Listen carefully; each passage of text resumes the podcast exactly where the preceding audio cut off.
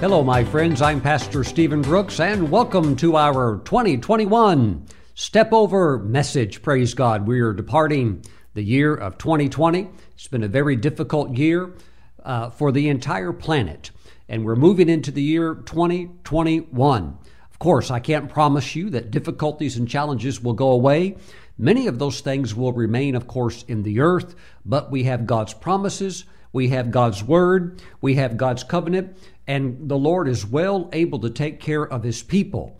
And I believe that 2021, you're going to continue to move upstream, just like the salmon going upstream when the current of the world sweeps downstream. The current of negativity, of fear, of sickness, of disease, and all of those yucky things that are out there, financial difficulties, etc.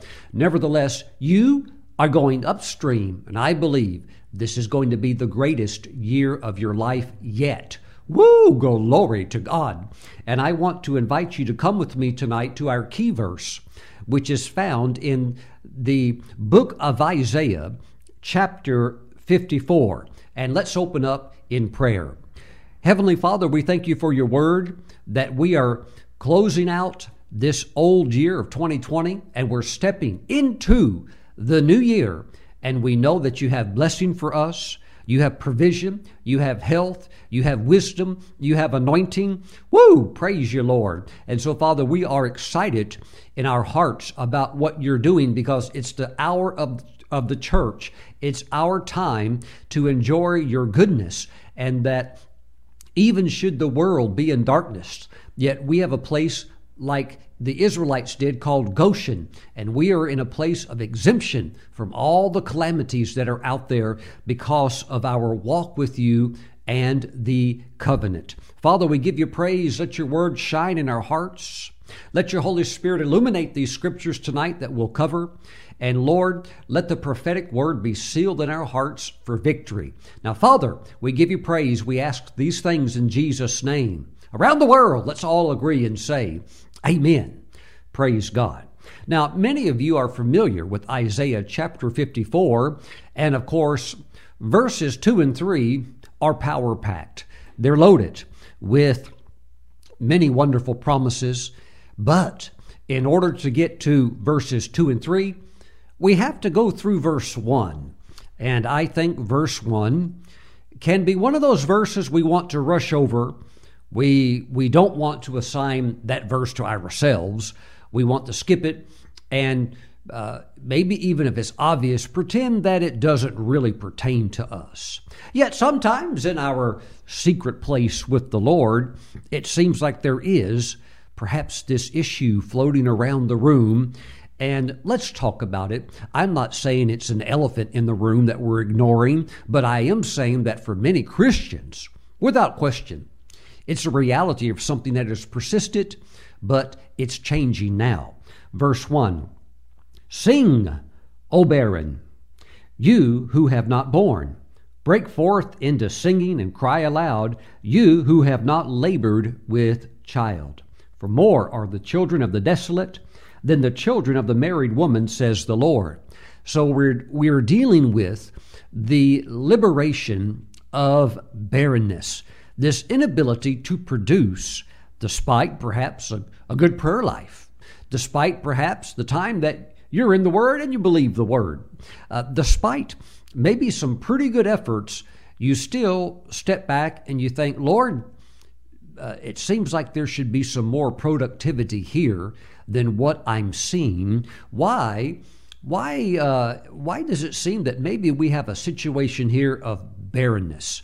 Just this inability to produce on the level that the Gospels and the epistles confirm that we have the ability and the authority to be walking in. Lord, what's going on? Praise God.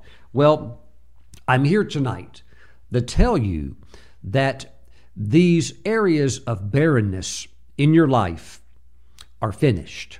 Praise the Lord. And that 2021 is going to be a year. Are you hearing me today? It's going to be a year of productivity, unlike anything you have ever seen before in your life.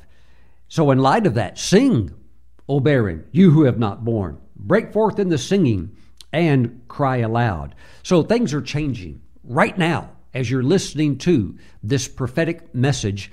The atmosphere, the situation, and the circumstances are changing in your life. God is moving on your behalf. Now, verse 2 and 3 we love, but we had to go first through verse 1. Verse 2 Enlarge the place of your tent, and let them stretch out the curtains of your dwellings. Do not spare. Lengthen your cords and strengthen your stakes. What businessman or businesswoman wouldn't like that? What ministry or minister would not be excited about that promise? We all love the increase, the blessing of God. Verse 3 For you shall expand to the right and to the left, and your descendants will inherit the nations and make the desolate cities inhabited. So, my friends, 2021 is going to be a year of enlargement. It's going to be a time of expansion. It's going to be a time of growth, and you're going to see it break forth quickly in your life. But, but first, we do need to cover verse 1 in a little more detail. Sing, O barren, you who have not borne. Now, we'll swing back in just a little bit to verse 2 and 3, and we'll shout about it and we'll rejoice in it. But let's work a little bit more through verse 1. This thing of barrenness can't produce. Uh, you might be sick and you know the healing promises of God and you're believing God for healing, but there just not, has not been that production. Uh, uh, where, where you're seeing that manifestation. Perhaps you have a business, you have a company, and you're like, Lord, I'm putting a lot into this, more than others maybe who are doing good. How come mine has not yet achieved that lift? Lord, am I invisible? Why is it that I seem to be passed by while others have their turn and they have their opportunity? Lord, when is it my time to come out of the shadows? My friends, I'm here to tell you that your time has come. But I don't want you to think that an acknowledgement of any barrenness in your life is something that you should feel awkward or or ashamed or embarrassed about because when we look in scriptures we see that there were quite a few women who God took them on this journey of barrenness, human impossibility, the frustration that would go along with that, to a point of not only producing, but producing something that brought a lot of glory to God. So let's look at a few of those examples tonight as all barrenness is leaving your life right now, all of it. All of it in Jesus' name. Praise the Lord. Let's start tonight in Genesis chapter 11. Genesis chapter 11, and we're going to go directly to verse 30. And it says, But Sarah excuse me, Sarai was barren. She had no child. Pastor Stephen, how come she didn't have any children? Because she was barren. and she she has this thing that she can't shake. She has a lot of other things going for her. She's married a great man. And we know from scripture that she has other blessings in her life. It says that she's very beautiful, she's very attractive, has a lot going for her, except she can't produce. And maybe you know that feeling. You've got a lot of good things going in your life. You, you could check a lot of good boxes. God's blessed me in this area. God's blessed me in this area. But over here in this area that means so much to me, nothing's going on. Nothing's moving. Well, Sarah knew what that was like. Now, the name Sarai means princess. She's going to get a name change. Now, we see that in Genesis chapter 17 Genesis 17, verse 15. Then God said to Abraham, As for Sarai, your wife, you shall not call her name Sarai, but Sarah shall be her name. And I will bless her and also give you a son by her. Bye bye, barrenness. Hallelujah. Then I will bless her, and she shall be a mother of nations, kings of peoples shall be from her. Sarai means princess. Sarah means princess as well, but it denotes a different meaning. it literally means not just a princess of your own life, not just a princess in your own world as unto yourself, but it now means a princess over nations. It has more of a regality to it than what it did before. Now, in the Hebrew, Sarah actually can be translated as my princess. This is fascinating. God now names her and calls her my princess. I think before that, she had the princess mentality, but as unto herself. Remember where they came from, her and her husband. They came out of the Ur of the Chaldees, and their ancestry was that of moon worshippers. That is the area that's known as the Fertile Crescent. And it's a great place to grow crops, but in that Fertile Crescent, there was a plethora of idolatry with the moon being worshiped. And you still see today that crescent moon as a symbol for certain religious followers that, that are following the wrong thing. You certainly don't want to follow the moon or worship the moon, but that was their background. And so they come out of that. And God has spoken to Abraham, and a good thing is going on. So, in that process, Sarah, remember, let me say it like this anytime there is strength, anytime there is an anointing, take Samson, for instance, incredible anointing manifested through superhuman acts of strength. Anytime there's strength like that, or beauty like Sarah had, any manifestation of strength or beauty, Satan will want to humiliate that. And you've got to be aware of that. He's going to want to twist it. He's going to want to get in there and mess it up and mar it so it doesn't glorify God, but it now becomes something that's sensual and perverted and deformed, and you can't even recognize God in it. Samson had his journey. I believe Sarah had hers also from being this person that even Pharaoh, Pharaoh of Egypt, looked at her and just like told his assistants, "Whoo, I don't know who that person is, but go get that lady. And uh, I've got to, ha- I've got to have that lady. Uh, she's she's going to be my next my next queen." And you know, uh, Abraham wasn't quite sure how to handle it. had a had a yellow streak in his spine. Uh, didn't have enough. Uh, you know, he thought he was going to get killed if he didn't kind of play along with this and said, "Oh, that's my sister." So, you know, of course, the Lord dealt with Pharaoh severely before he ever uh, touched Sarah or anything like that. But she had that strength, and she knew she had that. She was the princess. But she reaches this point where she's so frustrated, it means nothing. What does it matter if you're the princess, but you can't have what you really want? You can't be who God really wants you to be. And so, name change from being your own princess, your own glamour, eyes looking on you, applauding you, people taking your picture everywhere, putting you on magazine covers because you're so pretty, but yet you're barren the whole time. It doesn't mean anything. Now she's God's princess, my princess. Praise the Lord. So there is something to that barrenness where God is working something because he has a special purpose. Amen. And that purpose was accomplished in Sarah. Praise the Lord. Now, let's go over to Genesis chapter 25. Genesis 25. Mm-mm. Praise the Lord. Genesis 25, verse 21. And we're going to look now at Rebekah, who was the wife of Isaac. Now, Isaac pleaded with the Lord for his wife. Notice that it doesn't say that Rebekah's doing all the pleading. Lord, deliver me. Lord, deliver me from this barrenness. I, I don't know. I'm sure she didn't like it. I'm sure she was frustrated up to here with this inability to produce. And all of these promises are riding on this what God has promised Abraham and Sarah. Well, they they've done their part. They had the miracle child. Sarah got pregnant. Now they've got uh, they have Isaac, but he's in the same dilemma. Now his wife is barren as well.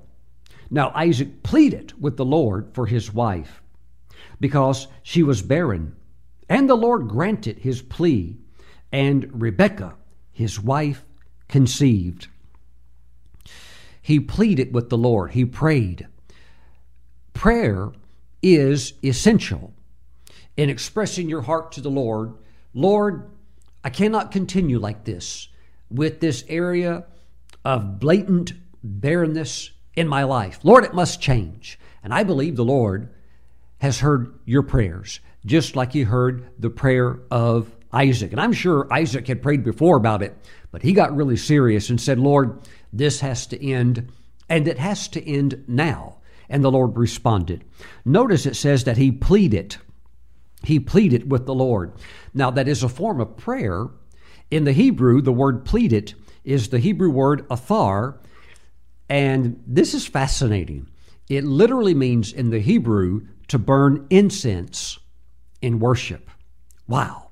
So, as we have seen throughout Scripture, even in the final book of the Bible, the book of uh, the revelation of, of, the Lord Jesus Christ, uh, you see a lot of, about incense burning in the temple. The incense was a symbol of, and particularly the smoke going up, of the prayers of the saints going up to God. And when the incense is pure and holy, as it was designed to be, and only the priests were allowed to be involved in the the incense offering, then when that goes up properly, it's pleasing to the Lord. In other words, the, the prayer, the incense, the prayer is in harmony with God's will. From a New Testament perspective, you could say that the prayer, it lines up with Scripture. It's, it's in accordance with the will of God. And so that smoke rising from the burning incense that prayer going up is heard from the Lord. The easiest prayer to get answered is a prayer that is in agreement with the will of God and the Word of God for your life. And the Lord delivered Rebekah from the barrenness. Praise the Lord. Praise the Lord. God hears and answers prayer. And you've been praying. You've been praying. And God has heard and your your areas of barrenness are falling completely away from you tonight. Praise the Lord. Blessed be the Lord. Genesis chapter 29. Let's continue to look into the power of God to deliver from barrenness. Genesis chapter 29, verse 31. When the Lord saw that Leah was unloved, he opened her womb. But Rachel, Rachel was barren. Abraham, Isaac, Jacob. Of course, Jacob's name is going to be changed to Israel. But these men and their individual wife that they had, they were barren. These women were barren. Did you notice that the great matriarchs of the Bible, they could not produce? They did not have the ability to produce. They needed God to step in, or else it wasn't going to it wasn't going to happen. And we see it again here with Rachel. Now, God is going to do a miracle, and He's going to answer her prayer. Genesis chapter 30, verse 22. Eh, excuse me, it says, Then God remembered Rachel, and God listened to her and opened her room. Now, I have my own personal beliefs of why it was difficult for Rachel, but not not so much for Leah. Um, it does appear that Rachel, in her life, she had some issues with idolatry. I mean, she when her and her sister left with their husband Jacob, because he had two wives and they were both sisters. Uh, whew, what a mess! But as it were, but you know, he got tricked into that. He could, you know, it was it was it, was difficult, but God God was working in it. But the thing was is that when they left Laban, Rachel took her father's little idols. She took she took them with her. So there was something in her heart that had this area of not being completely devoted to the Lord. And I believe in that case, that was a cause for her barrenness, not not all call, not all cases of barrenness can be attributed to something that that person is doing wrong, but from what I've seen in the life of Rachel, there was a major area in her life that she had to get conquered, and that was this thing with these idols. Mm-mm. Then God remembered Rachel, and God listened to her and opened her womb. And she conceived and bore a son, and said, God has taken away my reproach. So she called his name Joseph. Woo! Praise God. And aren't you glad that Joseph came along? Uh, he was special, no question about it. He was something special, and uh, he was he was brilliant, and he was. It said he was extremely handsome, and he had a tremendous he had a tremendous shape. And you put all of that together, um, uh, he was quite a handful. And uh, it appears that all the ladies in Egypt were aware of that. Uh, not, and he, he was holy. He was holy. He was a holy man because he, he was walking in the ways of the Lord. But, you know, when he was in that, that Egyptian culture, uh, quite interesting when you read the Talmud and you hear about some of the stories uh, that talk about just how how incredibly good looking of a man he actually was. Uh, it actually says the Jewish rabbis actually say that Potiphar's wife was literally just in in grief over having to look at this guy, uh, you know, run the office, so to speak, and to do the things around the house. And when her friends came over, her girlfriends came over, they would they would say to her, "How in the world do you keep yourself sane when a man like this is walking around the house?" Because he was something else. Well, uh, he had a very very beautiful mother and he also had a very handsome father. You put that together, and usually you're going to have some really good looking children, praise the Lord. And that was certainly the case with Joseph. The Bible is a very colorful book, praise God. So Rachel, who was barren, she got, yes, she did, she got her miracle, praise God. And she gave us Joseph. And of course, between uh, those two and their handmaidens, we have the 12 sons of Jacob, who became the 12 patriarchs and who became the 12 tribes of Israel. Praise the Lord. So thank God that He is able, the Lord is able to remove every vesture of barrenness out of your life. Woo! Glory to God. I see it leaving. I see it completely leaving. Praise the Lord. Mm-mm. Sometimes, when there is mockery or being made fun of or just not received or a sense maybe even of rejection, that can be an element of barrenness. Maybe you haven't been able to put your finger on it, but you have been uh, one who has felt those uh, elements of rejection or certain words or just never being able to fit in or whatever it might be.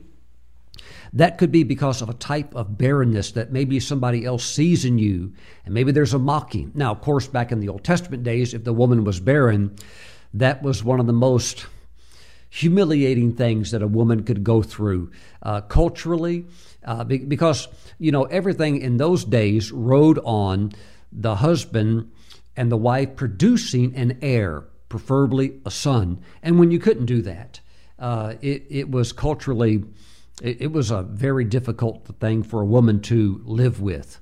But whatever that form of barrenness is, God is healing now, and He's taking it completely away, just like He did for these great women of the Bible. But my friends, we're not through yet. Let's go to the book of Judges, and we need to look at another example. Praise the Lord. Judges chapter 13 verse 2. Now, I'm talking about the prophetic word of what the Lord is going to do for you in 2021, removing all barrenness out of your life, this inability to produce, this inability for uh, momentum to be generated, for a breakthrough, for things to go in the direction that you know that they should go, but yet it's not working. That is being broken off tonight. Praise the Lord. And your productivity your ability to produce is coming online full power ahead. Praise God. Genesis, excuse me, Judges chapter 13. Let's drop down the verse 2 and 3. Now there was a certain man from Zorah of the family of the Danites. Oh, so the deliverer is going to come out of the tribe of Dan. Yes, he is. Mm-mm. Whose name was Manoah, and his wife was barren and had no children. Did you notice that she's barren, had no children? Pastor Stephen, how come she didn't have any children? Because she's barren. What's her name? What is her name? It's not mentioned, is it? No, it's not. Verse 3 And the angel of the Lord appeared to the woman and said to her, Indeed, now, you are barren. Yep, she knows that. And have borne no children. Yes, she's painfully aware of that. But, but, you shall conceive and bear a son. And when the Lord brings the word of conception and the ability to now produce, trust me, it's bye bye to barrenness. Mm-mm. Those who once laughed behind your back, they're going to see a change. And the next thing you know, you're going to have to learn how to deal with envy and jealousy. Mm-mm. Praise the Lord when they see what God has done in your life. By the way, in, in the Talmud, it does give her name. The Jews are very good with details and writing things down in their beautiful lineage and ancestry. And the Talmud is a commentary on the Old Testament scriptures by the wisest rabbis and the sages of their times. Praise the Lord. And they say that Samson's mother, her name was Sidlel Ponit. Sidlel Ponit. Well, Pastor Stephen, if that's her name, why is it not in the Bible?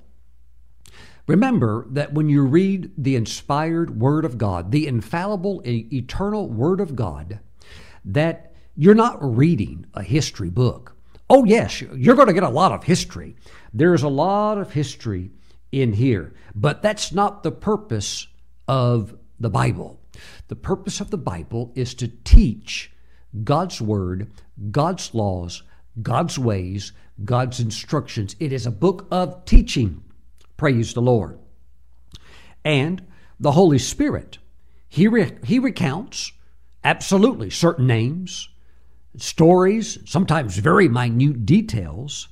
But when He's doing that, He does that and makes sure that they are recorded in the Word because if it's in there, there's a teaching that can be extracted and derived from that story that's applicable to our lives. Pastor Stephen, I want to know if Paul the Apostle was married. Well, there are some verses that could could maybe hint that he was. What about all the other apostles? Well, most likely they were, but there's just a lot of details that are not included. Why? It's not a history book. It's a teaching book. And what's there is there because there's a story in it that we need to be aware of. Praise God. By the way, Samson's mother as we look a little bit more on the historical side, uh, her name being Sid Leoponit is a name that's common. Uh, not not super common, but a name that's pretty common in Israel today. And you you run ac- across quite a few women who actually have this name because in Jewish culture, particularly if you live in Israel, you're you're familiar with the the lineage, uh, the beautiful lineage of the Jewish people. So there are quite a few ladies today in Israel that actually have this name. And the, the first part of that name, Sidlel, is actually in the Hebrew a reference to a shadow. And the Jewish rabbis taught that when the mother of Samson saw that angel and that, that form, that figure, it was kind of like a shadowy type angelic form, and that's why uh, she has that name. But in the Hebrew, her name is plural. Why? The angel appeared to her twice. She said, Hey, look, my husband's not here. You're going to have to come back so that he can see you and really believe this happened. So he came back uh, twice. That's why uh, her name has that plural meaning of that angelic sight that she saw. Whoo, praise God. Mm-mm. But my friends, just think that Samson this deliverer from the tribe of Dan and the tremendous the tremendous anointing of the spirit of God upon his life came from a woman that was once barren. Wow. Hallelujah. Look, all barrenness is being extracted out of your life right now by the Holy Spirit. Praise the Lord. And it's being replaced by anointing, empowerment to do what God has called you to do and to be the person that God has called you to be. Praise the Lord. My friends, we're not quite done yet. We need to dig just a little bit deeper. Our next stop would be in the book of 1 Samuel. Many of you love this story. For some of you, this would probably be, uh, maybe for some of you, your, fa- your, your, your favorite woman in the Bible in the sense from the Old Testament. And yes, this is referring to Hannah. 1 Samuel chapter 1, verse 1. Now, there was a certain man of Ramathaim Zophim of the mountains of Ephraim, and his name was Elkanah, the son of Jeroham, the son of Elihu, the son of Tohu, the son of Zuph, an Ephraimite. You have all these wonderful individuals from the different tribes. And he had two wives. The name of one was Hannah, and the name of the other Peninnah. Peninnah had children, but Hannah had no children. Mm-mm. Now, get ready for this next verse. We have to we have to receive the word of God. We have to assimilate it. We have to meditate upon it, digest it, and make it applicable to our lives. Are you ready to take your fork and stick it into this piece of filet mignon? Here we go. Verse 5.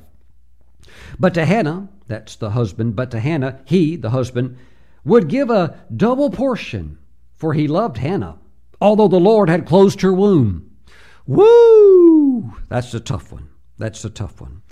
And here she has everything preferential treatment, double portion. The husband really has the eye for her, but no child.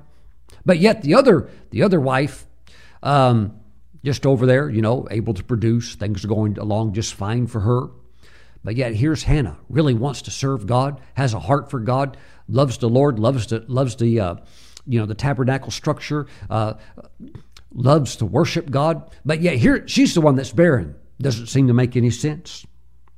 What's going on? Why in the world would the Lord close her womb?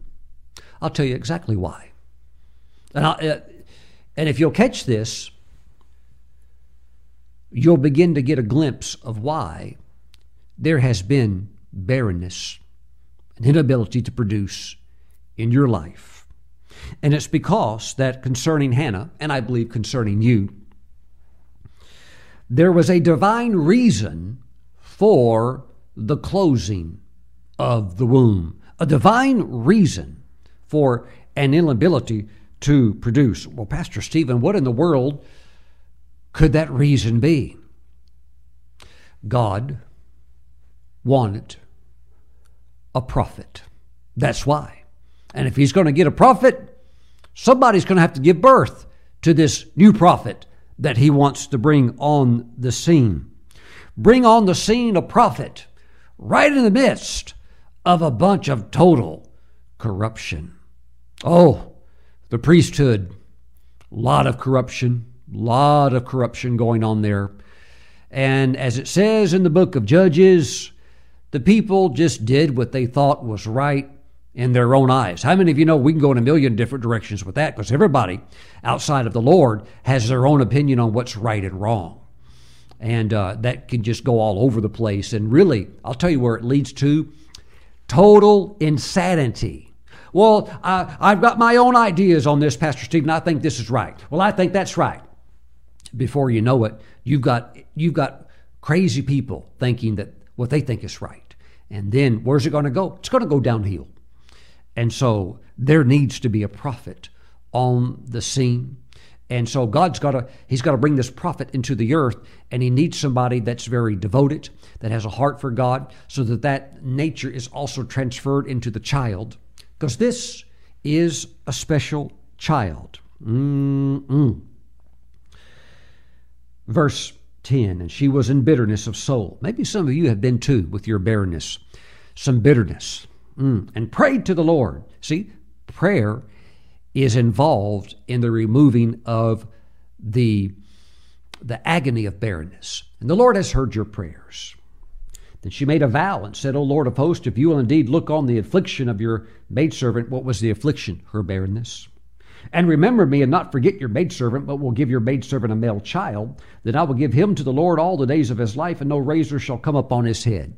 She probably never, ever would have made a vow like that, would have really gone full, full all out for the Lord if she had never been barren. She, if she would, if she could produce, she would have had a, a, son and would have then had some more children and would have had a nice life with a double portion and just live in your tent and be happy. Your husband loves you and everything is normal. But it's not. It's not when you hit this area of barrenness. And it's very interesting when God is involved in the barrenness himself. Higher purpose going on here.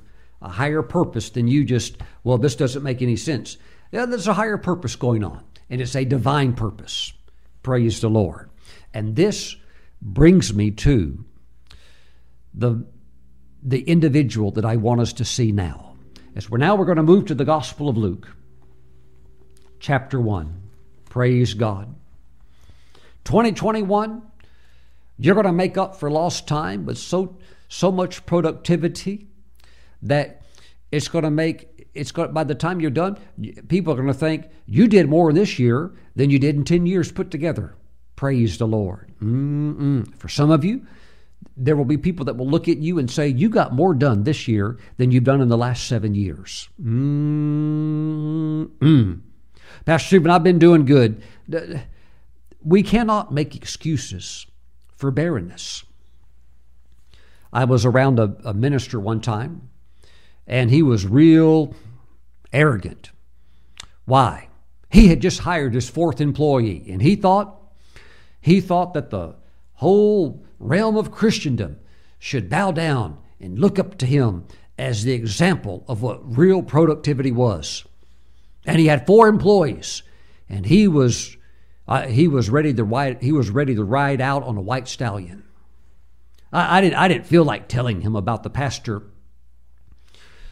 the one particular pastor who has 29,000 employees on payroll. I, I, I didn't, I just didn't think I'd mention it to him. It probably, he probably couldn't even absorb something like that. Oh, no, no, Pastor Stephen, you mean he has 29,000 church members? No, no, the, the, the church is in the hundreds of thousands. He has on staff 29,000 employees full time on staff that get checks every two weeks. So, how does four stack up against 29,000. Look, some people think they've arrived and they're they're they're afraid to identify this is not working the way that it should. But when you see it and you say, I can't go on like this. This is not normal. Now, God can have different walks and different callings and uh, different areas of assignment. Um, there's different vessels in the church. Uh, you have, uh, you know, different types of callings, some to a smaller area, some to a larger area, some to a global platform. I can understand that. But sometimes we act like something is so grand, and I think the Lord sits back and says, Hey, I can take you a lot farther than that if you'd like to go.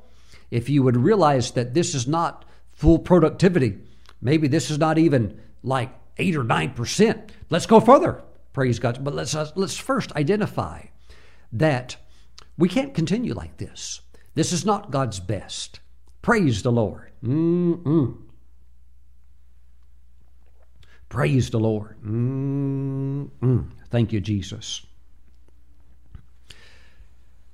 I was having some of my clothes tailored, and I was in Charlotte having uh, these were a couple of safari suits, and I was getting them done by a tailor from Hong Kong. This tailor, he travels around the world to various locations, and he'll he'll set up in a hotel, and you go to the hotel, and he'll measure you, and then he'll create the safari suit that will fit you perfect.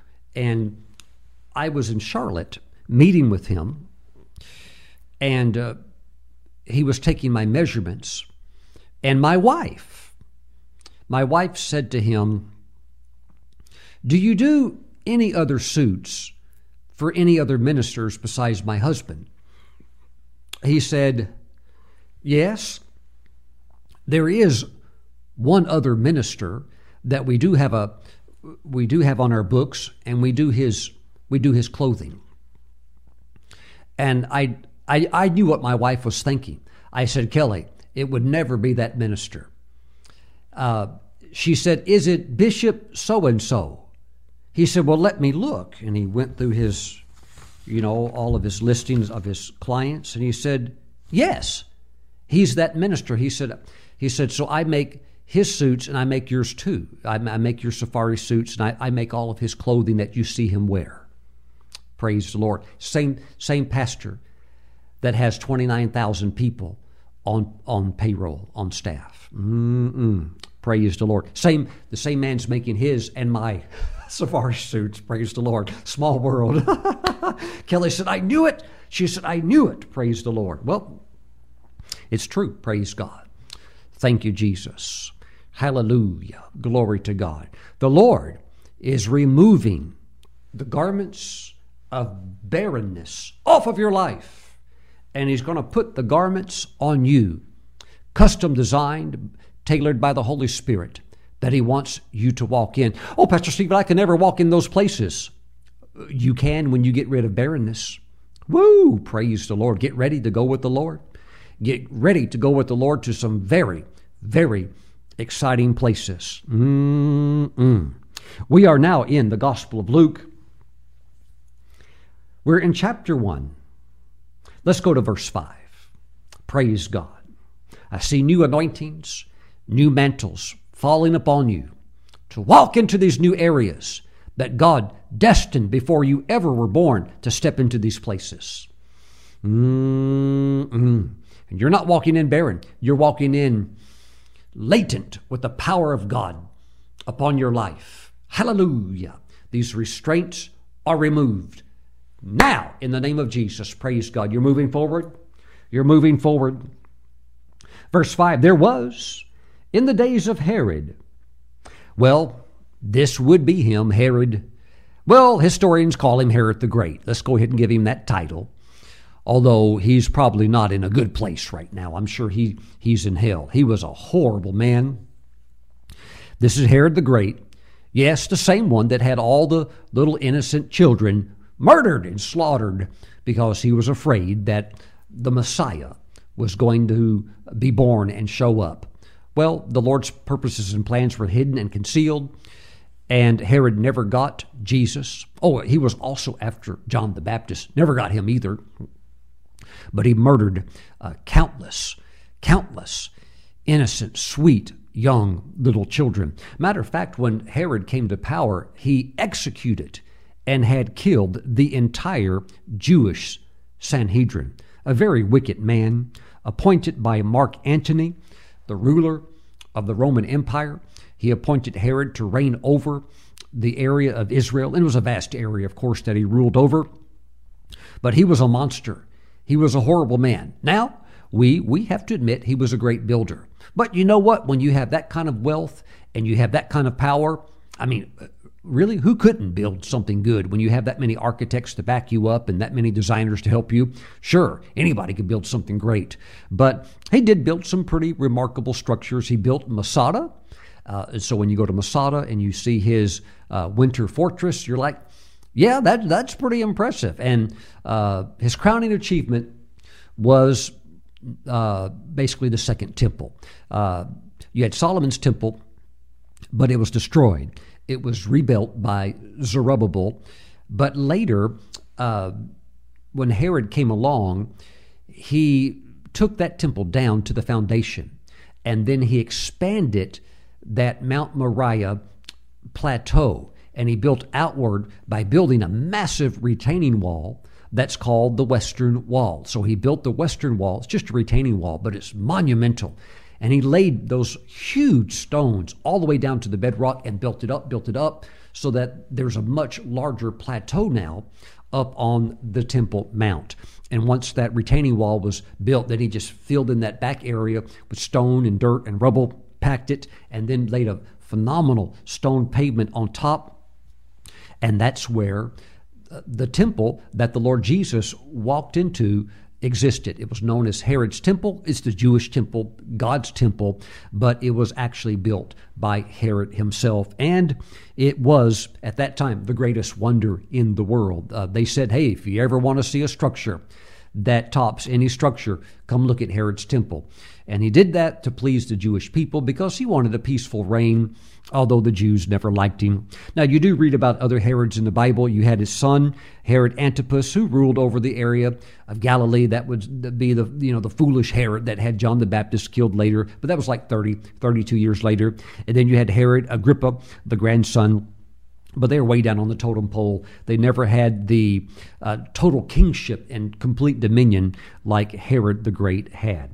There was in the days of Herod, the king of Judea, a certain priest. Oh, so he's a priest. He would be from the tribe of Levi, and he's a priest, so he's a Kohanim.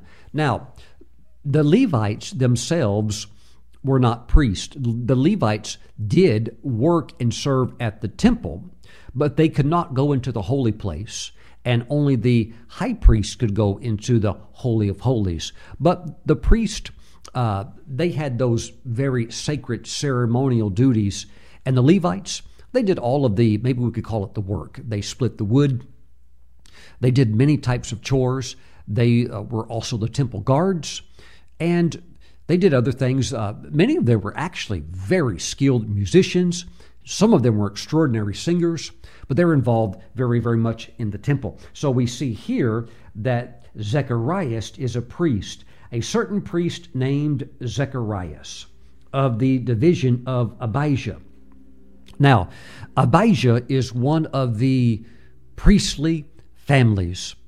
David, he he had he had to divide the priest.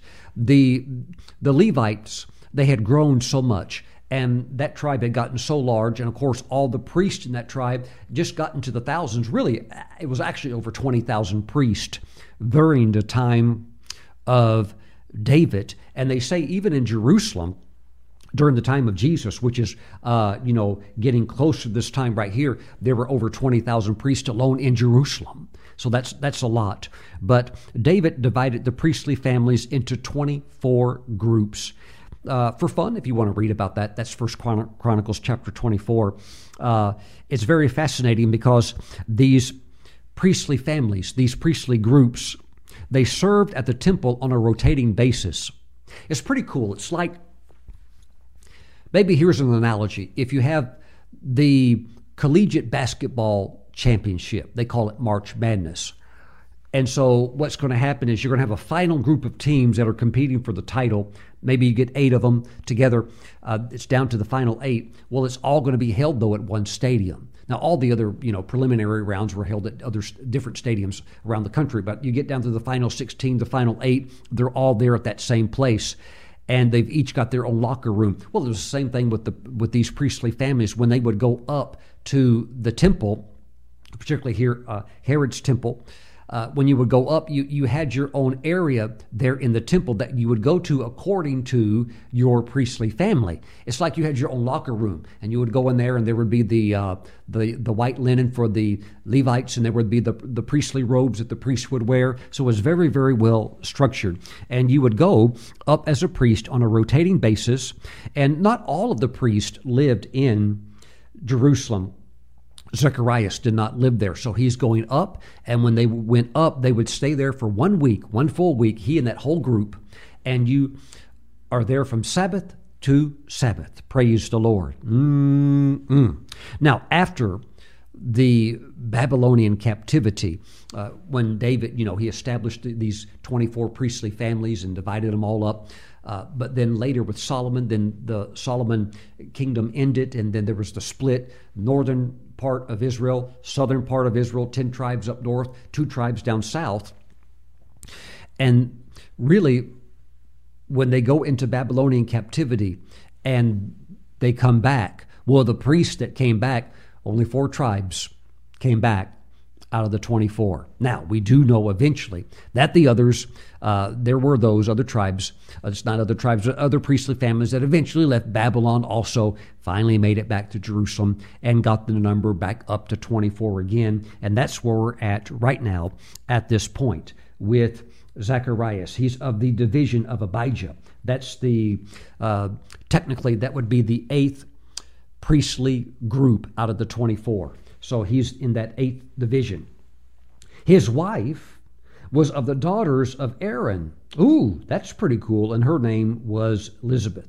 Now, a priest or a Levite were not required to marry strictly within their tribe. They could marry, you know, anybody else in the 11 tribes. Now, it had to be an Israelite, of course, but, you know, they could have married somebody from the tribe of Judah or, or Benjamin or something like that. But this, this shows a great devotion to the work of the Lord, and it's considered among the rabbis as being extremely honorable that you keep your marriage within the family of those who are going to be at the temple. So they were held in very high honor by the priest and by the Levites because she herself is a daughter of Aaron. That's the priestly tribe. Now, of course, you would, back in those days, you had to be a man to be a Levi servant or a priest there at the temple. But this is very special. And her name was Elizabeth. And they were both righteous. Are you ready for verse 6? Here we go. They were both righteous before God, walking in all the commandments and ordinances of the Lord blameless. But they had no child, because Elizabeth was barren, and they were both well advanced in years. This is too good to move over quickly. We're going to we're going to look at this a little closer in just a moment. I want to swing back to it. But let's go down to verse 8 just for a moment. So it was that while he, that would be Zacharias, was serving as priest before God in the order of his division, he's the eighth order out of the 24 of his division, according, look at this, look at verse 9, according to the custom of the priesthood, his lot fell to burn incense when he went into the temple of the Lord. Every day, there at the temple, two offerings the morning offering and the afternoon, evening type offering one in the morning, one in the late afternoon. This is in reference here to the morning offering.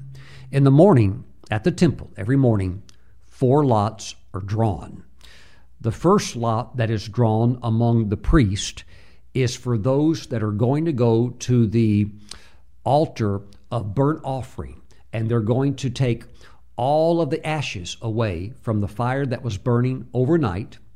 Any parts of animals, legs or hooves or whatever, that were left over that did not burn completely from the fire from the night before, they're going to take those pieces and they're going to kind of regroup them together, lay them out, and they're going to get that fire going again and they're going to burn those remaining parts of the sacrifice that were not consumed. That's what they're doing. They're getting that ready. Second lot is drawn. And by the way, this is this is high honor. This is high honor to be able to be called to be able to do this. Second lot is drawn. That is for those that are going to go into the holy place. Two of them, two priests, they're going to go in. They're going to check on the golden lampstand. Had to be done every morning. They're going to take the oil, any oil that did not burn, they're going to remove it.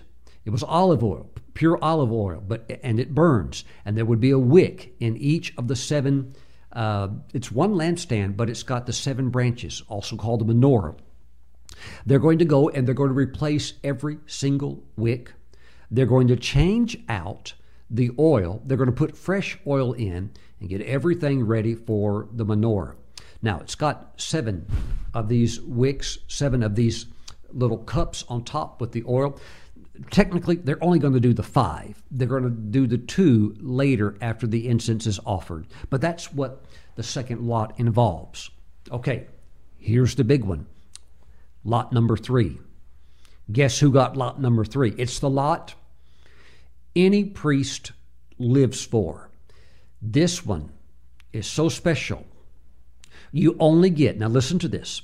You only, you only get to do it. If you're drawn for it, you only get to do it once in your life.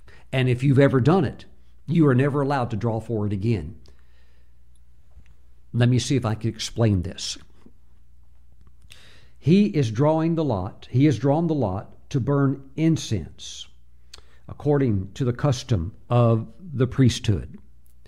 At this time, historians tell us that just in Jerusalem alone, you have about 20,000 plus priests. That doesn't include the priests that are living in some of the Judean hill country, these other places where they decide to live. Remember, they don't always live in Jerusalem.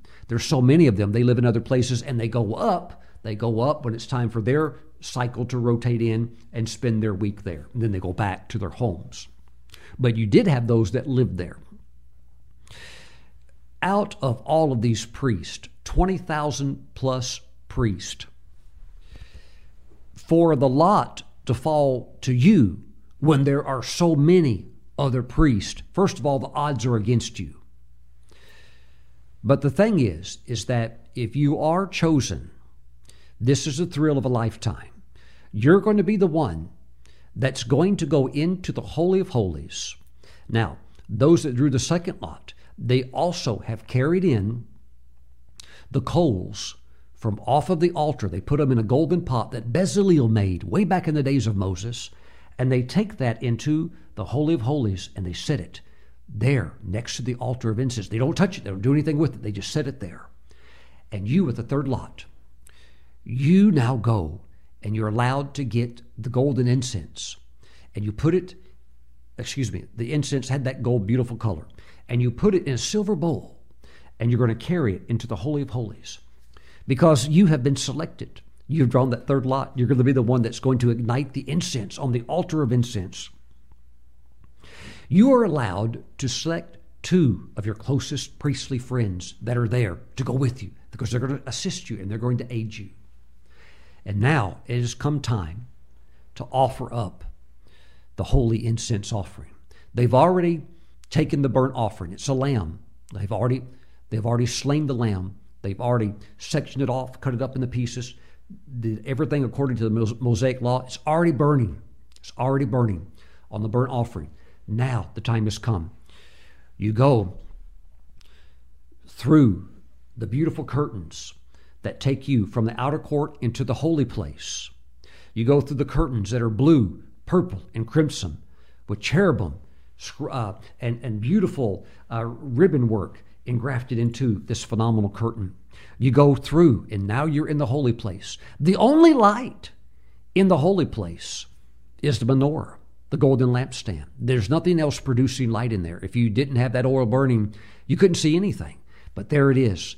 The golden lampstand would be the first thing you saw there on the left. The priest has prepared his entire life for this one moment that can only happen once in your lifetime. He goes and he sees the golden lampstand made out of solid gold, representing Jesus, the light of the world, representing the oil in, in the menorah, representing the ministry of the Holy Spirit. Now, if you're to turn distinctly now to your, uh, to your right, over on the other side, the table of showbread, made of acacia wood and covered with pure gold, glistening, beautiful gold, thick gold covering, with a beautiful crown on top to keep anything from rolling off or falling off. And there would be the 12 loaves of showbread, also called the bread of his presence, because it sits before the presence of the Lord right on the other side of the veil. 12 loaves in two stacks of six each, representing the 12 tribes of Israel. The loaves were sprinkled with frankincense, representing faith. Now, the loaves, although, although they sat there, each loaf weighed 11 pounds, although they sat there for one full week, Sabbath to Sabbath, at the end of the Sabbath, they were eaten by the high priest and the other priest. Although they sat there in the open air within the holy place for one week, they never, the loaves never, ever had mold, they never became stale, and they never became dry. There was a special Jewish family that was responsible for making the showbread, and nobody else could make it like them. Nobody else knew the secret ingredient they put in there. Others tried to replicate it, they couldn't do it.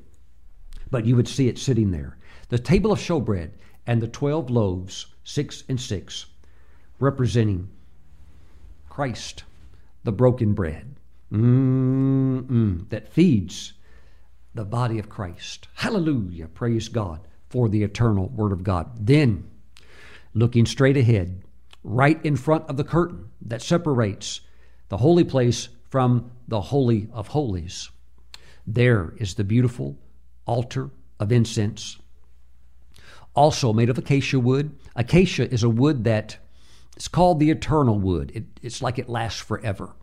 Also, wood representing humanity, the gold overlaying it, covering it, representing the deity of God, representing Christ. All man, all God. Pastor Stephen, I don't understand it. It's okay. It's called a divine mystery. Hallelujah. But here now we have this beautiful golden altar of incense. Now, the assistants have done their part. They have brought in everything that's needed for the priest that is going to ignite the incense. Having now everything prepared, the two assistants leave the holy place. The only person in there now is the priest who has drawn that lot. He's the special person, he's the one running things now. This is not what the high priest does. Now, the high priest would do this t- from time to time. The high priest is mainly going to do his thing once a year, coming into the Holy of Holies. But this is the high moment of any priest's life to stand before the altar of incense and to ignite the incense. Why? The Jewish rabbis have taught that there was a special blessing associated and imparted into the priest that lights that incense. And that the moment that he ignites the incense, that, that blessing is released into his life. I'm wondering if I should tell you what it was, or, or, maybe I should maybe I should make us wait just a little bit. It's in my new book. I'm I'm I'm literally on the last chapter trying to wrap this book up, and I reveal what that secret was. Woo! And it's, it's real, and it's real, and it can also happen to the New Testament saint as well. But my friends, let me say this: when he ignited that incense, hot coals, the beautiful incense on top of it, and the smoke starts to rise. And by the way, 11 very beautiful, um, some of them extremely rare and exotic spices. We have five that are mentioned in the, in the Bible, but the Talmud and the Jewish commentators tell us that there were 11 total. Because it's, it's, it's in a sense a secret recipe. But there was one spice that was put in there that was called the basically in the Hebrew it, it, the name of it is smoke riser, and it was it was an ingredient that allowed the smoke to go up perfectly and then spread out at the exact right way in the exact right spot. And there was only one priestly family that knew how to make it. That would be the family of Abtinus. But my friends, as Zacharias stood there, he's going to have a visit from an angel, and barrenness is about to be removed from his wife. Mm-mm.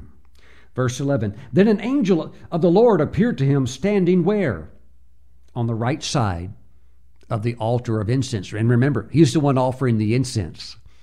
Woo! Glory to God. This was a day he never forgot. And this was the day for any priest outside of the high priest this was the day for any priest. This is your highest moment. You'll never be allowed to do it ever again. Mm-mm.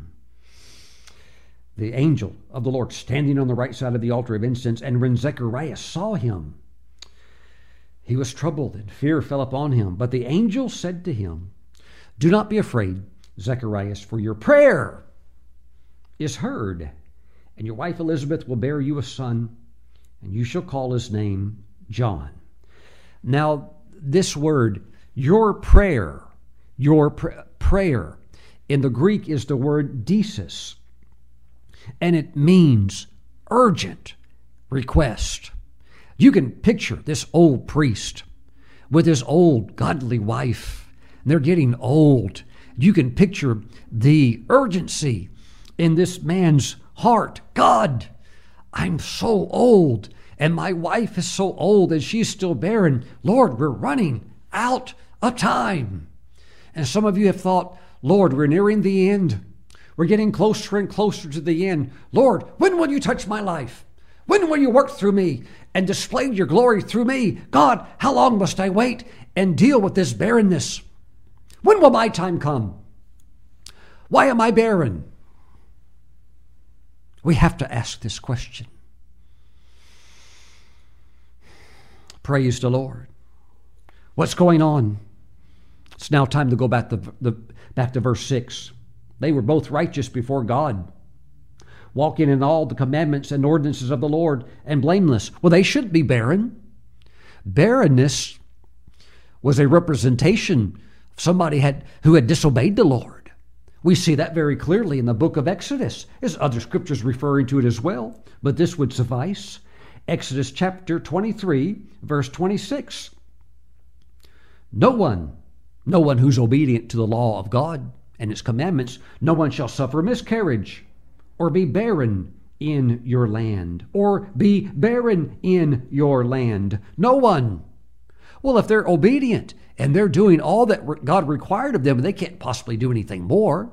That doesn't mean they haven't sinned or made mistakes, but as far as a heart for God and uh, quick to repent and, and follow all the commandments of the Lord, they're blameless. They're doing it perfect. Why? Why is she barren then? When you see something like that, and you see reflections of that in your life, you have to understand then something different is going on. What, Pastor Stephen? A higher purpose. What kind of purpose? a divine purpose, something that God is up to. Well, Pastor Stephen, what would that be? What would that be? Well, let me say this first of all. It's something that highly, highly revolves around the element of time. And if the time's not right, you can pray until you can't pray anymore. And you do need to pray.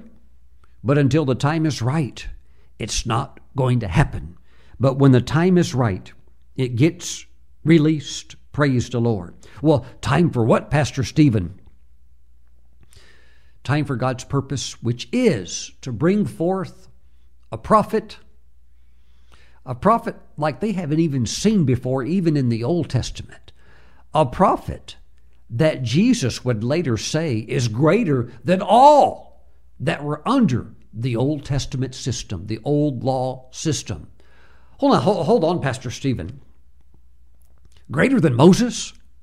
I mean, Pastor Stephen, I've read about John the Baptist. He didn't really do any miracles that I know of, but yet Moses, he, he, he worked with God, and split the Red Sea in half. How in the world can John have a ministry that stands on a higher level than Moses? Well, Pastor Stephen, you've forgotten about Elijah. I mean, this is the man that called down fire from heaven I didn't see John do that, but yet Jesus attributes a greater status in the eyes of God towards John than the status of Elijah, of David, of Jeremiah, of Isaiah? How could such thing be? How can that be? I can explain it to you very simply. Go with me to the Gospel of John. John chapter 1. Praise the Lord all barrenness is loosing you now in the name of the Lord. It has to. The anointing of the Spirit of God is upon your life. Praise the Lord. Hallelujah. Get ready to sing? Rejoice. Hallelujah. Mm-mm. John chapter 1. Why all the barrenness? What was all of it about? To bring forth a prophet named John. Oh, Pastor Stephen, he's just another prophet. No, he's not. Well, how can he be greater than all these other guys that did phenomenal miracles? I'll show you why. In one verse, John 1, verse 29. The next day, John saw Jesus coming toward him and said, Behold. In other words, look, there he is, the Lamb of God who takes away the sin of the world. You ready for one more? Verse 35. Again, the next day, John stood with two of his disciples, and looking at Jesus as he walked and said, as he walked, he, John, said, Behold, the Lamb of God. In other words, that's him right over there. Hey, fellas, he's talking to his disciples. You see that guy over there walking over there? Yeah, that man right there is the Lamb of God. That's the Messiah right there. Now, show me any other prophet in the Old Testament who had that honor. Show me any other prophet who did that. There is none.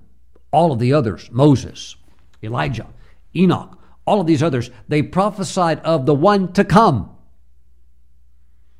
But John had the distinct privilege of saying, Hey, yeah, he's coming. But the day came when John was the one who said, There he is. And that, that, because he is the announcer of the Messiah himself, lifts him to a lofty status above any other Old Testament prophet. Because he was the one that actually said, That's him. Right there. Praise the Lord. Now, we, of course, thank the Lord for our position in Christ. Woo! Glory to God. Because we have a better covenant. Praise the Lord. My friends, this element of timing is very, very important to the Lord. He has a purpose, and when the timing is right, He releases the ability to produce. He releases the ability to step onto the scene and do what He had planned for you to do before you were ever born. Praise God. Thank you, Jesus. It reminds me of Galatians chapter 3, of the reference in the Word of God what takes place when we reach the age of maturity and we move into that realm of walking with God by faith.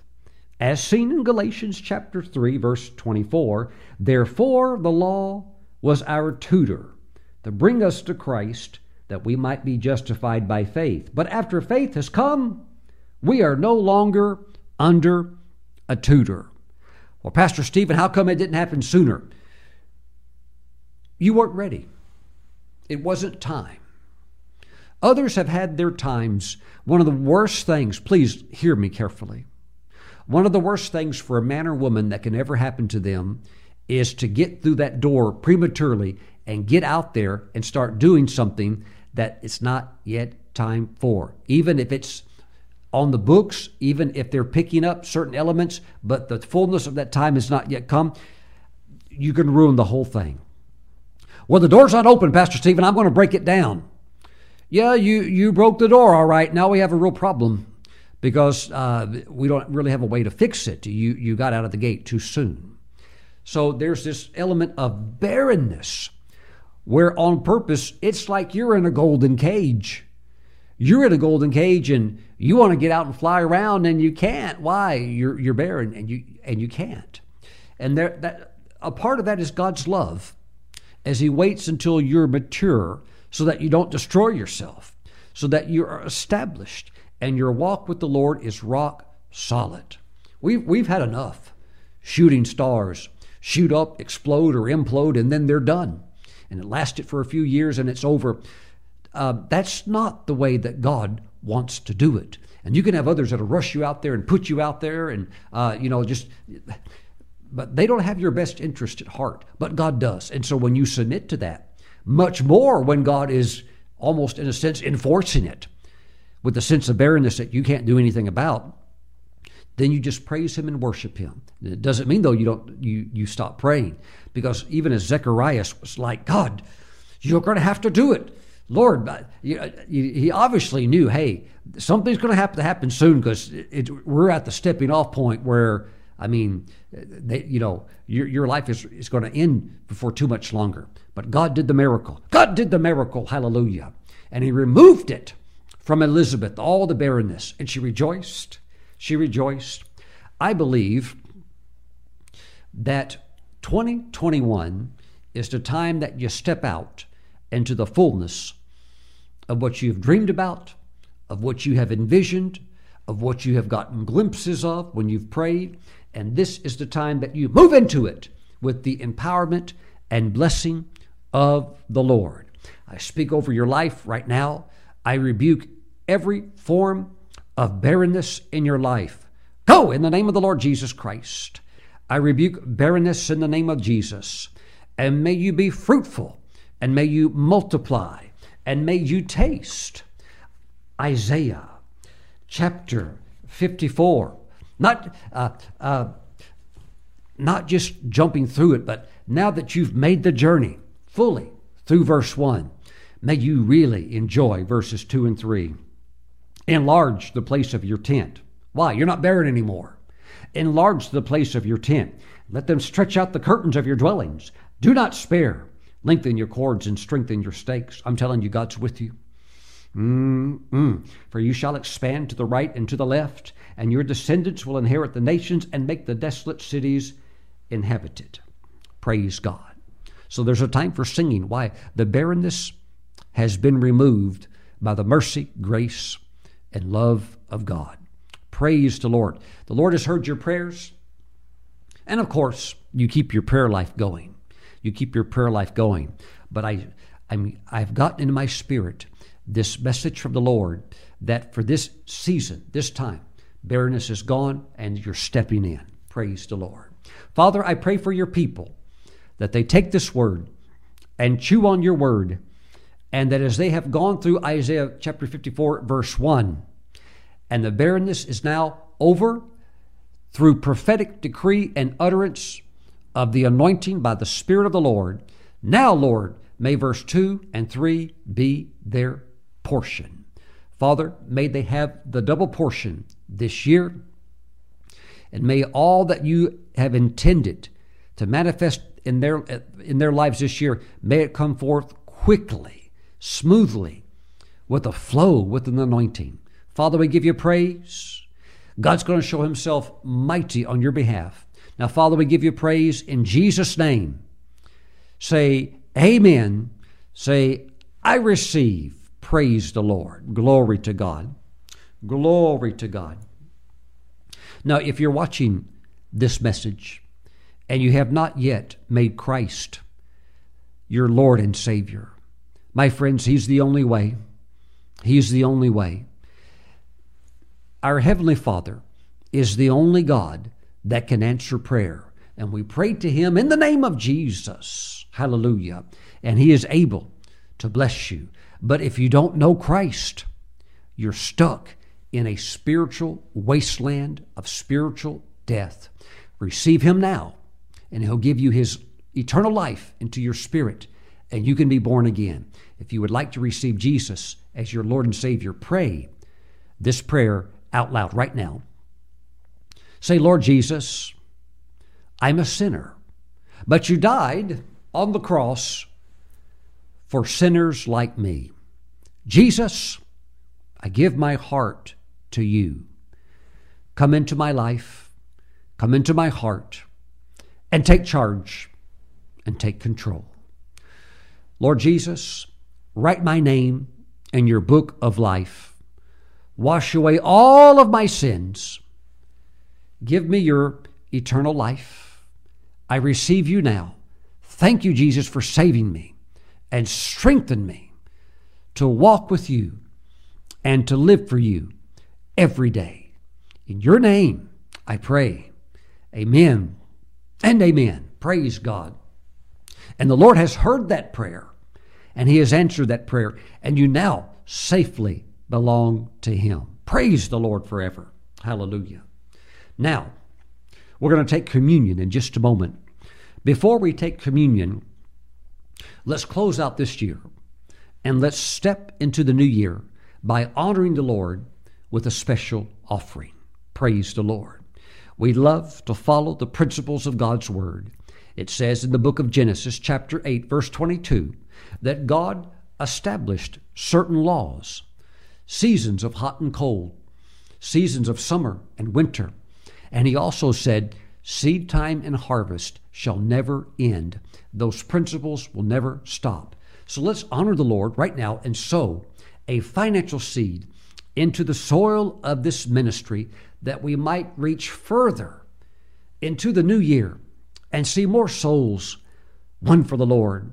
I'll tell you what, one of my favorite things in the world is when I receive the printout report of those who have received Christ from listening to our programs, whether it's over the internet, whether it's over podcast, or whether it's over television. When somebody says, Pastor Stephen, I prayed that sinner's prayer and I've given my heart to Christ, I just want you to know that. It's the greatest joy in the world. Praise God. And also to be able to teach and minister the word to the body of Christ and build the body of Christ up strong in faith, to me, is one of the greatest honors and privileges. that I have in my life. Praise God. So your giving allows us to reach further. And we have beautiful plans for 2021 of extending the eternal word further throughout the nations of the world. And your giving helps us to do that. I would ask you to sow a generous seed. Pray right now and ask God what He would have you do. And husbands and wives be in agreement with, with each other and sow that seed. Now, I want you to sow it in faith and wrap expectancy around the seed that you're sowing, whether you're going to mail it in or whether you're going to bring it in online through the internet. Wrap a seed, that seed with expectancy, and believe that God's going to multiply that seed uh, back to you with a beautiful harvest that is the harvest that you need in your life. Woo, glory to God. God's very best coming back to you. Praise God. Now, if you prefer to mail in your your donation, your special offering, please send it to Stephen Brooks International, P.O. Box 717, Moravian Falls, North Carolina. Our zip code is 28654. If you prefer to bring it in online, you can do so right now. Please visit the ministry website, stephenbrooks.org. There on the homepage is a link called Giving. It's a red link with a heart on it called Giving. You can click on that and you can bring your final donation of the year into the house of God, as well as positioning yourself with your seed for the new year. You're ready to go. Praise God. What a joy to give. What a joy to honor the Lord. The tithe belongs to Him, and we sowed the special seeds as love offerings to the Lord. Praise God. The incense is going up right now on the altar of worship. Hallelujah. Glory to God. Our prayers, our giving, our hearts, our whole lives going before the Lord as a fragrance that is pleasing to Him. I want to pray over your special offering, your final year end offering. Or if you're watching this a day or two later, the first seed that you're sowing for the new year, let me pray for your seed right now. Father, bless that person that's sowing that seed. Let the harvest come back in the most miraculous way.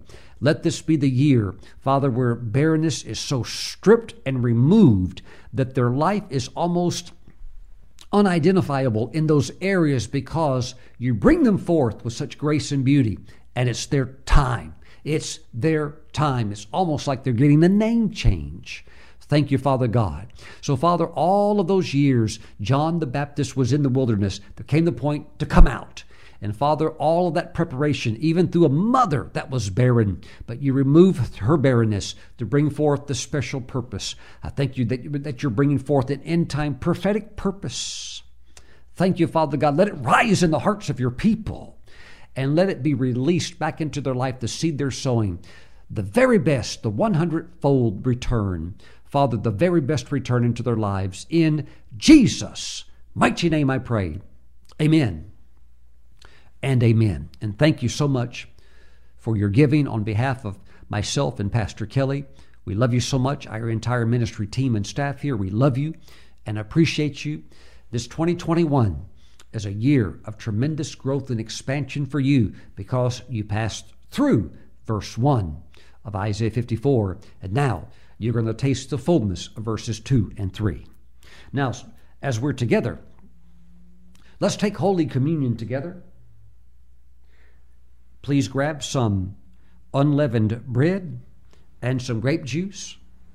If you need to hit pause just for a moment, go grab it and then hit play. You're right back with us. Praise the Lord. And let's pray over these two elements.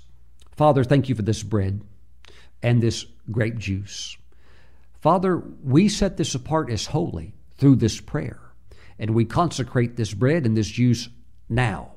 And we thank you, Father, that while we still see bread and we still see grape juice, we thank you that this is now the body and the blood of Christ under the veiled form of bread and juice. So, Father, as we receive the body of Christ, we thank you for the removing of any portion of barrenness within any facet of our lives.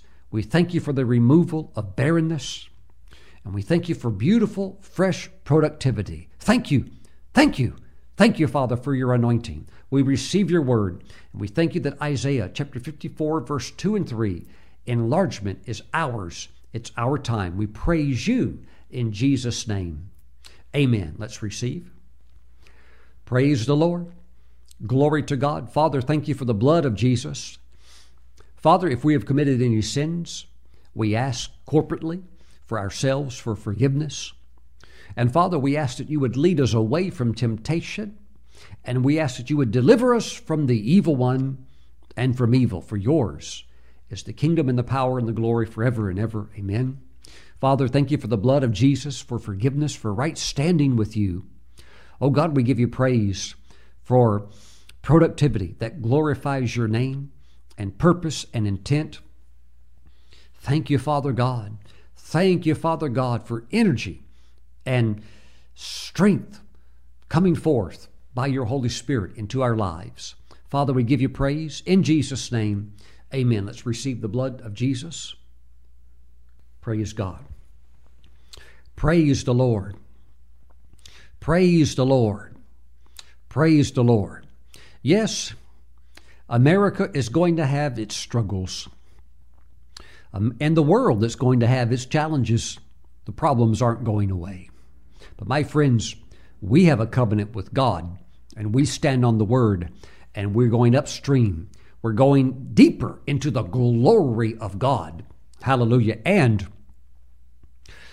the golden altar of incense, a representation of the prayers of the saints, a representation of your prayer life, had these golden circles, two on each side so that these wooden staves that were overlaid with pure gold could be slipped through those rings and that it could be picked up and transported.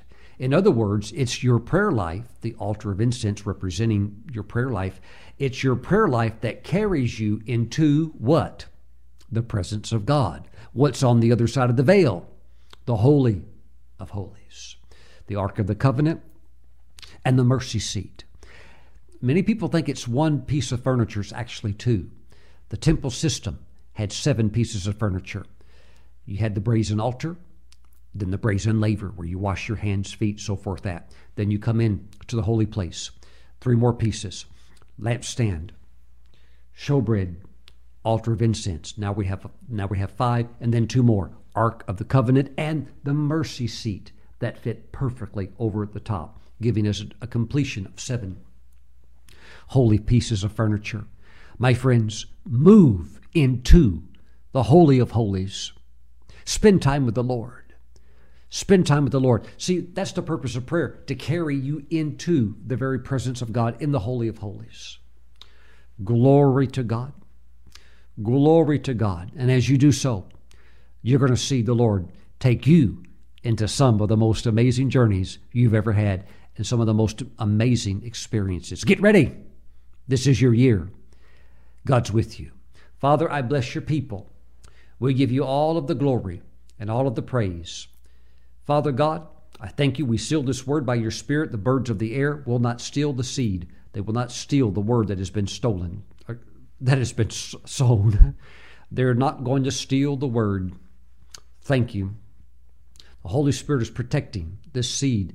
The seed of the word has gone into your heart and will produce the 100 fold of faith which in your life will produce these beautiful things. Father, we give you glory. We give you glory and praise. Glory and praise. We're living in a time where there is so much theft, there is so much corruption.